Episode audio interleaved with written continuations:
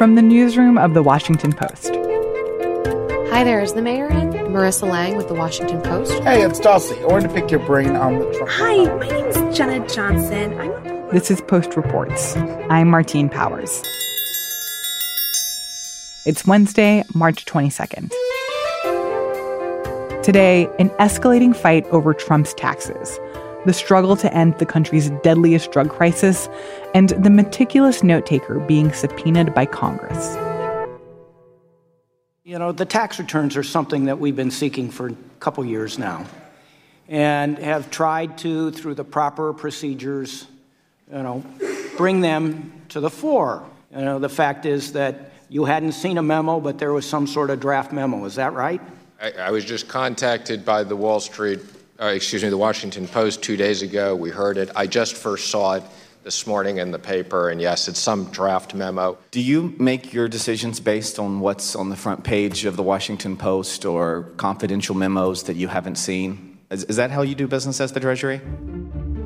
Very rarely. I don't think I've made a decision on that basis. Who, who drafted it? I, I have no idea. We'll, we're looking into that. Treasury Secretary Steve Mnuchin was on Capitol Hill this morning, and he was asked to respond to this story, which was your story about a draft IRS memo. What did you think when you saw him being asked about this on the Hill? It's a little surreal. the memo is marked draft. It was not a final memo. Jeff Stein is a policy reporter for The Post, and he's been reporting on this confidential draft memo. It talks about whether the IRS has to hand over tax returns that are requested by Congress. to see, you know, a sitting cabinet member adjudicate the questions that I've been grappling with has been pretty interesting. But uh, I don't know how it got to the Washington Post. It would have been more interesting if it had got to me or the commissioner to review. So tell me about this memo that addresses tax returns requested by Congress. So, what we've learned is that sometime in the fall of 2018, after it was clear that Democrats were likely to win the House of Representatives back and likely to subpoena or ask for Trump's tax returns, someone in the IRS wrote this 10 page memo, and it's very thorough. And it details exactly the part of the tax code that pertains to congressional oversight of tax returns. The memo does not mention Trump, it does not mention the president, but it does give a detailed description of the issues that Congress and the Treasury Secretary are currently fighting over. The memo we got from the IRS really makes clear that Congress and specifically the House Ways and Means Committee, currently chaired by Richard Neal of Massachusetts, does have the authority to ask for these returns. It outlines one narrow exception for executive privilege. That exception is not what Mnuchin has cited in denying the request to Congress. And the memo talks at length about how Congress was very clear in writing this statute that this committee has really broad and sweeping authority to get these records. It talks about how other committees of Congress do not have such authority, but it's very clear that, according to this memo, there's almost no wiggle room here for Congress to be denied these records. And the one exception that is cited, which is executive privilege, why wouldn't that apply to President Trump in this case? Executive privilege is a concept generally defined as uh, the president's ability to deny requests related to internal administration talks and deliberations. So, obviously, the president's tax returns are not related to administration deliberations about policy. And Treasury Secretary Steve Mnuchin has not cited executive privilege as a reason for denying the request. Moreover, Neal is requesting records from 2013, 2014, and 2015. Before he was president. Before he was president. So there is no basis whatsoever for invoking executive privilege. And to that point, Mnuchin has not denied Democrats' request for Trump's tax returns on the basis of executive privilege. But this memo says that that's the only reason that they can deny it. Mnuchin has argued that Congress needs a legitimate legislative purpose for requesting the records, that they need some sort of way to tie this back into legislation and oversight. And the memo is very clear that that is not a justification for denying the returns. The memo says explicitly that even if Congress did not have a justification at all, even if they just said we need them and didn't say why, the Treasury Secretary and the IRS would still be obliged to turn them over and not be able to deny them on those grounds. Does that mean that this is the official IRS position? So the IRS would say no. We got a statement from the agency, and it says pretty clearly that they think that this is a draft memo, does not reflect the agency's official position, and was not sent to Treasury. That said, I think the fact that this memo exists, the fact that several legal experts have told me that it's very well researched, very thorough, suggests that at least key staff at the IRS, if not the official agency position, if not the political appointees, think that the law is very clear and that Democrats are right when they say Trump has no alternative and the Treasury has no alternative but to hand over Trump's tax returns. Steve Mnuchin, as the head of the Treasury Department, is technically in charge of the IRS. Can he stop them from releasing tax returns to Congress if they feel that that the law compels them to release them? Some legal experts I've talked to have said that the law is very clear that this is IRS's decision and not the Treasury Secretary's. Mnuchin has argued, look, the IRS falls within Treasury, and therefore Mnuchin, as the Treasury Secretary, has the authority and the ability to intervene in important questions. I've talked to a number of experts who think that he's he might be right about that. Former IRS commissioner who was appointed by Obama thinks that this should be Mnuchin's decision and not the IRS's, particularly given the constitutional and political questions it raises. Mnuchin has cleverly raised potential uh, slippery slope arguments about what could happen if you know Congress starts requesting many more kinds of records that could be justified or argued are politically motivated.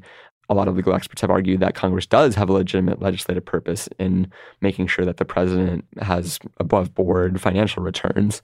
But you know, one legal expert raised a point to me which I, I thought was interesting, and he said, "Look, Mnuchin may be wrong in saying that this is not a legitimate legislative purpose, but what if Congress at a future date asked for the tax returns of all Jews in America? What would hmm. that look like? What would the ramifications for privacy or confidentiality be?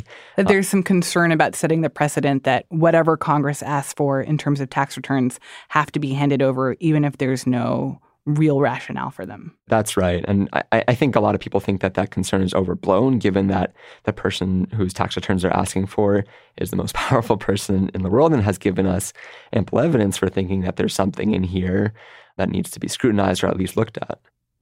So, this memo is kind of the latest revelation in the fight over the president's tax returns. What else has been happening in this fight lately? On Monday, a federal judge ruled that House Democrats' request to subpoena part of Trump's financial records uh, was valid. And Trump grew very upset at this and said that he would immediately appeal the case. But it seems likely, at least from this judge's ruling, that we're going to see much more of Trump's financial records. One thing that is worth keeping in mind is that Democrats are planning to sue in federal court to compel the Trump administration to release these records. The significance potentially of this IRS memo is that Democrats are very likely to use it as ammunition to say, look, even your own attorney or someone in your own department thinks that the law is very clear on this. So could have huge consequences for the, you know, the ongoing fight over these documents. Beyond the sort of political ramifications and the just sort of intense curiosity about what Trump is so defensive about is that there's a there's a fundamental separations of powers question here. The law seems to have been written precisely for this kind of question where Congress believes that it has a need to understand exactly whether someone in, in the administration and the executive branch has conflicts of interest and whether that's within Congress's prerogative, whether Congress has the right to do that, will set a precedent, you know, for years. Jeff, thank you so much. Thanks so much for having me. Jeff Stein is a policy reporter for The Post.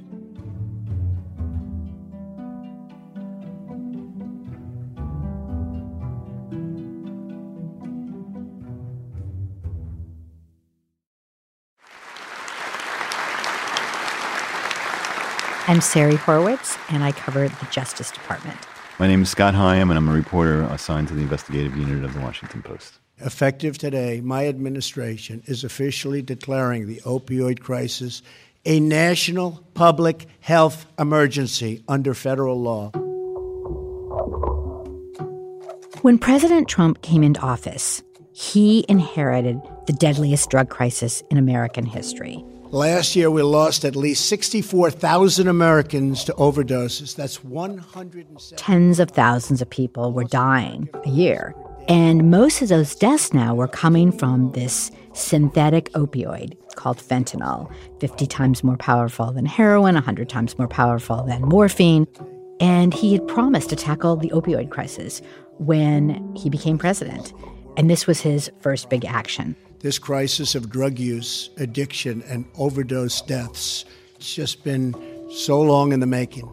And this was a crisis that had grown dramatically during the Obama presidency, right? I think they were a little bit overwhelmed by the size and enormity, the scale of this epidemic.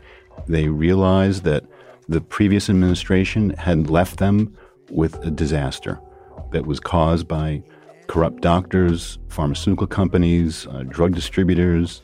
I am directing all executive agencies to use every appropriate emergency authority to fight the opioid crisis.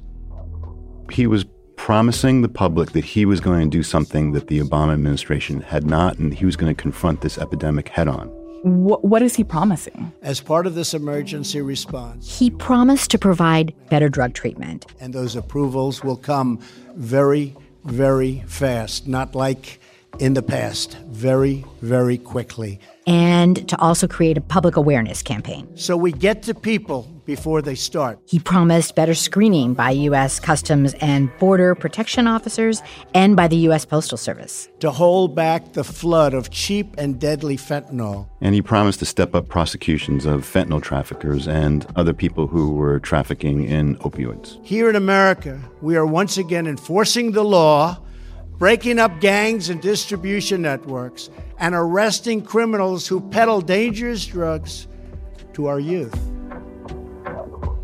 Watch what happens if we do our jobs, how the number of drug users and the addicted will start to tumble downward over a period of years.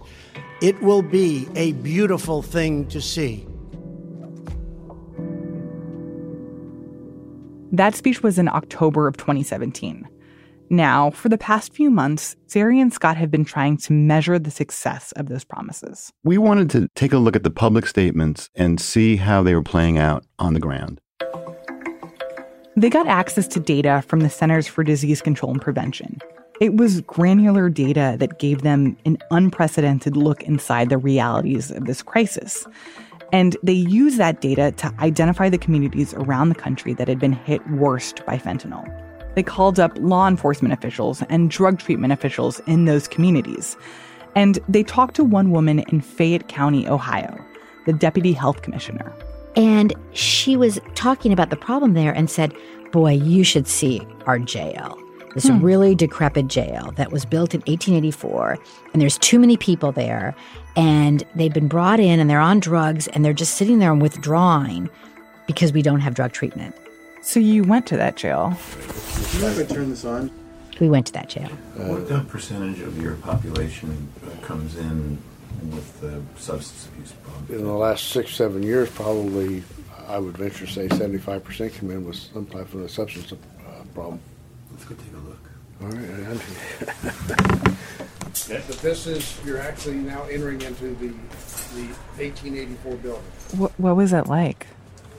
You guys decent? It was really stunning. Please get decent. Put your jail stripes on. Because we've been to prisons and jails. Both of us have been to many, and we've never seen anything like this. Coming in.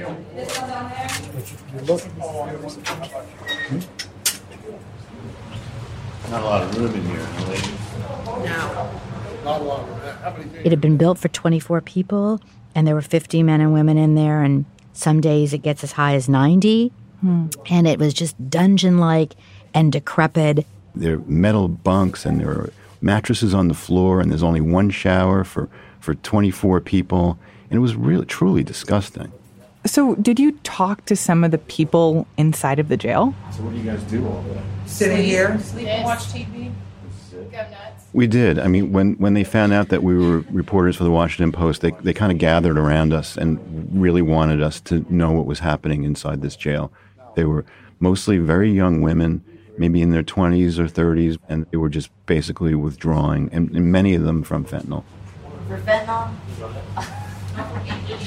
most of us in here are probably users of that. Of fentanyl? Yeah. So people who are addicted to fentanyl and are having a crisis, they're ending up in this jail? You know, most of them are in this jail for low level drug crimes, mostly for possession. They're not in there for trafficking, they're not in for major crimes, but there's no other place for law enforcement to keep these people. So they just sit in this jail, they withdraw there. So how do you how do you come off of it when you come into it? You just lay it out. Really? Yeah, lay it out and you just suck it up. I mean, No help. only, nope, nothing. Just cold turkey. Yeah. They're shaking, they're rocking back and forth. It was really a very upsetting scene. All these people are in this jail and then like what happens to them? I mean they're they're withdrawing from fentanyl, but then do they end up in some kind of treatment program or wh- what happens? So how do you get like treatment in this place? You don't. They don't do Some do, but most don't. I mean, they go back out and there aren't really a lot of resources for them. We're going to go right back out and do the same thing over again because that's what we're used to. And they go back to the streets and start taking drugs again. Yeah, and, and that's not unique to Fayette County. This is happening all over the country. We went to Butler County, also in Ohio, and that's a much more modern jail. And the sheriff there told us the same thing that that jail is filled mostly with people who are addicted to drugs, who get arrested, and they really don't have the facilities or the services or the money to take care of these people who are withdrawing from now mostly fentanyl. It used to be heroin, now it's almost all fentanyl in Ohio. So seeing all of this, what was your takeaway of the state of how things have been going in the country over the past couple of years? I think seeing the jail combined with the interviews that we did in the Ohio counties, it was like a metaphor for the whole problem because while there are a lot of announcements from Washington about federal money going out to the states, what we saw is it's not getting to the ground fast enough and it's not enough money. And the other problem is that there is no infrastructure of treatment facilities in rural America. So you can send a lot of money into a place like Fayette County, but there's not a lot of places set up to take in people for drug recovery. And then the money that's coming in, it expires within two years. So then why is there this gap? Like if President Trump made all these big promises in 2017 of all the ambitious things he was going to do to tackle the fentanyl crisis, why is the situation still so bleak? Well, Scott and I interviewed Kellyanne Conway, who's the White House point person on the opioid issue. And what she said to us is we didn't get into this crisis overnight, and we're not going to get out of it overnight. They have taken a number of steps to confront the crisis. They've stepped up the prosecution of traffickers. They now require electronic monitoring of packages for the Postal Service. They're trying to negotiate with China to stem the flow of fentanyl into this country. So, one of the ways that President Trump is looking at this is as a law enforcement issue, right? Like cra- cracking down on drug cartels, cracking down on the people who are bringing this into the country and spreading it. How how is that different from how the Obama administration had viewed this? The Obama administration was trying to reverse the historic injustice of mass incarceration. I appreciate the opportunity to speak in support of the amendments that are under consideration today. The department We saw that with the Holder memo that former Attorney General Eric Holder produced in 2013 to say to his prosecutors, we're not going to pursue low level, nonviolent drug offenders anymore. would nonetheless, I believe, send a, a strong message about the fairness of our criminal justice system. And when Jeff Sessions came in, he had a different approach. Today, I am announcing that I sent a memo to each of our United States attorneys. He reversed the Holder memo. I have empowered our prosecutors to charge and pursue the most serious offense as I believe the law requires. And he told his prosecutors to make drug prosecutions the highest priority, go after more drug offenders, and prosecute every sort of fentanyl case. It means that we're going to meet our responsibility to enforce the law with judgment and fairness. So the attorney general is focused on prosecuting and focused on the law enforcement aspect of things. But then there's this whole other office in the White House that's supposed to be in charge of drug policy and dealing with stuff like the opioid crisis. Right. It's called the uh, the Office of National Drug Control Policy, which most people refer to as the Drug Czar's office. And it is charged with coordinating all the federal agencies that touch the drug issue with coming up with a strategy and making sure that the country is on top of whatever drug threat there is at, at that moment. So, over the past few years, what has this office been doing? For the first year, the Drug Czar's office was caught up in the chaos of the first year of the Trump presidency. They didn't have a leader. The president didn't nominate someone to lead that office until the fall of 2017. President Trump nominated Tom Marino, representative from Pennsylvania, an early supporter, an ardent supporter of his. They nominated Tom Marino, but I guess they didn't do much vetting of Tom Marino. A joint investigation by 60 Minutes and the Washington Post revealed explosive findings on how Congress may have helped disarm the Drug Enforcement Administration amid the opioid crisis. Tom Marino is a very close ally of the pharmaceutical industry. And he had sponsored a piece of legislation that basically helped the pharmaceutical industry and drug distribution companies and manufacturers from being held liable for drugs that were being poured downstream into communities. Trump nominated him, and the Washington Post and 60 Minutes published a joint investigation into the legislation and Tom Marino's role in that legislation. And uh, Mr. Marino withdrew his nomination. So, after they had to withdraw that nomination, who gets appointed to be drug czar after that?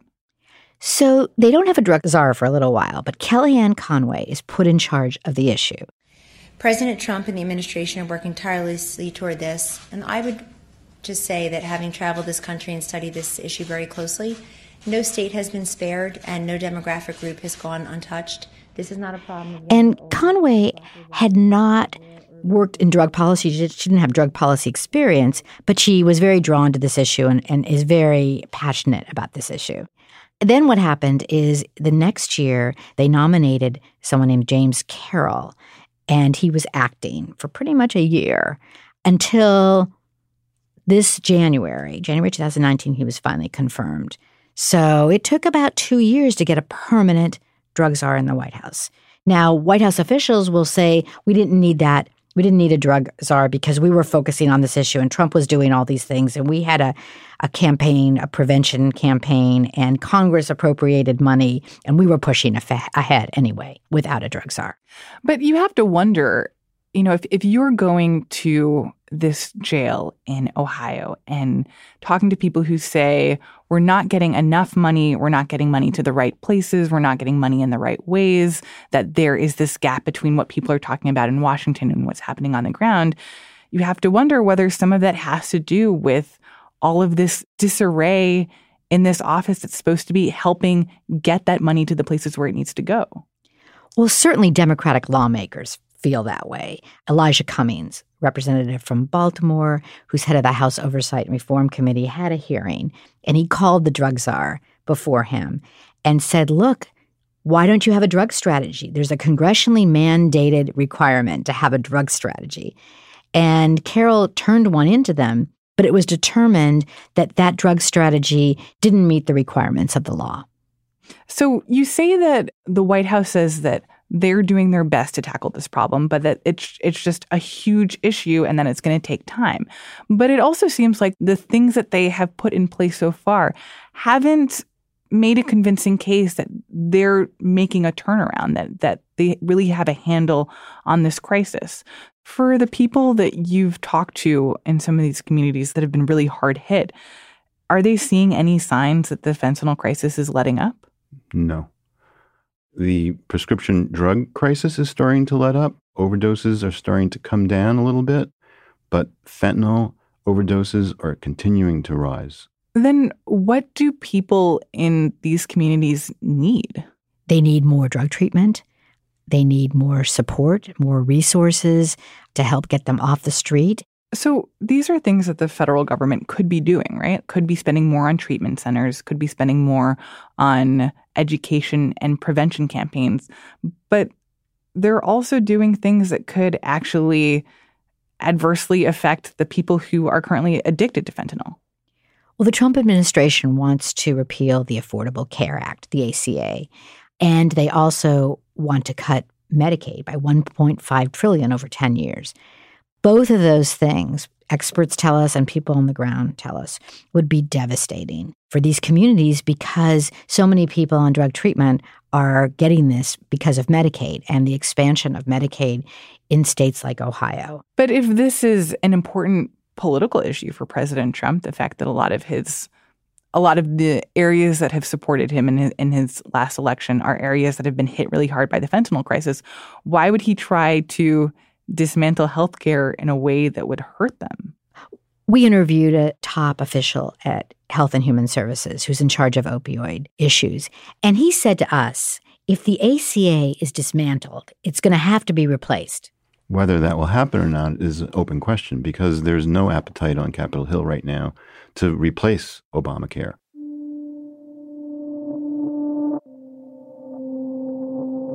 There are no plans. Mitch McConnell, the Senate leader, has already said that he's not taking it up. And so uh, this train is moving down the track to declare Obamacare unconstitutional. 20 states have sued to get rid of it.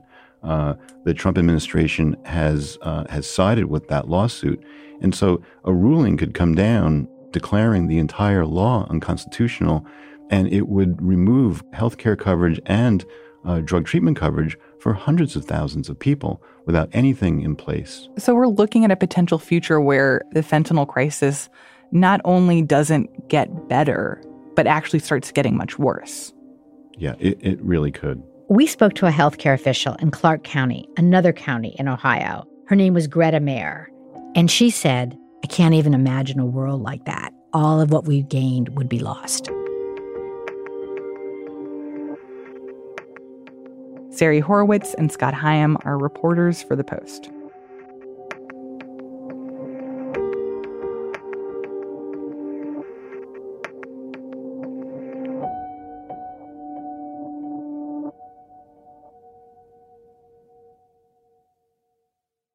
And now, one more thing. The House Judiciary Committee has been conducting a probe into the president's possible obstruction of justice during the Mueller investigation. As part of that probe, they've issued subpoenas for a number of former White House staffers. And one of those subpoenas, filed on Tuesday, is for Annie Donaldson, the former White House counsel's chief of staff. Her notes provided special counsel Robert Mueller with a real time account of Trump's actions. She's mentioned, I think, 68 times in the report, and her notes as well come up frequently because she was essentially the scribe of some of the most dramatic and tense, angst filled moments in the White House. I'm Carol Leonnig. I'm a investigative reporter on the national desk at the Washington Post. So Annie Donaldson is a 35 year old Harvard Law grad, quite accomplished lawyer who came into the White House as chief of staff to Don McGahn, the White House counsel. She was in charge of basically managing the office and the lawyers and directing them for McGahn. And she took notes lots and lots of notes. Really, her words scribbled furiously on a legal pad, either while she was in a meeting in real time or when her boss, Don McGahn, sprinted over to her and downloaded what he had just discussed with the president. Those word choices are going to be the, the best thing we have, at least right now, to the Nixon tapes. You know, she's recounting in real time the conversations in the Oval, and some of them are not very flattering to the president. Some of them describe him raging at the Russia investigation while he says he's going to fire FBI Director Comey. Some of them say things like, Is this the beginning of the end? Some of her notes document how the president's actions made him look like a criminal and that his lawyers in the White House were very worried about that. She declined to participate in the story that I wrote about her. Several of her friends and colleagues, though, did agree to talk to me and they describe a woman who is dutiful, loyal, organized, tireless, tries to keep a low profile. Now she's at center stage. She's a person who's witness to history, and lawmakers want to hear from her.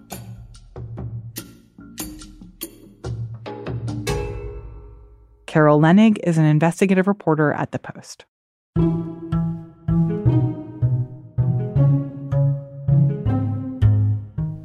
That's it for today's show. Thanks for listening. You can learn more about the stories in today's episode by going to postreports.com and join in on the conversation online using the hashtag postreports. I'm Martine Powers. We'll be back tomorrow with more stories from the Washington Post.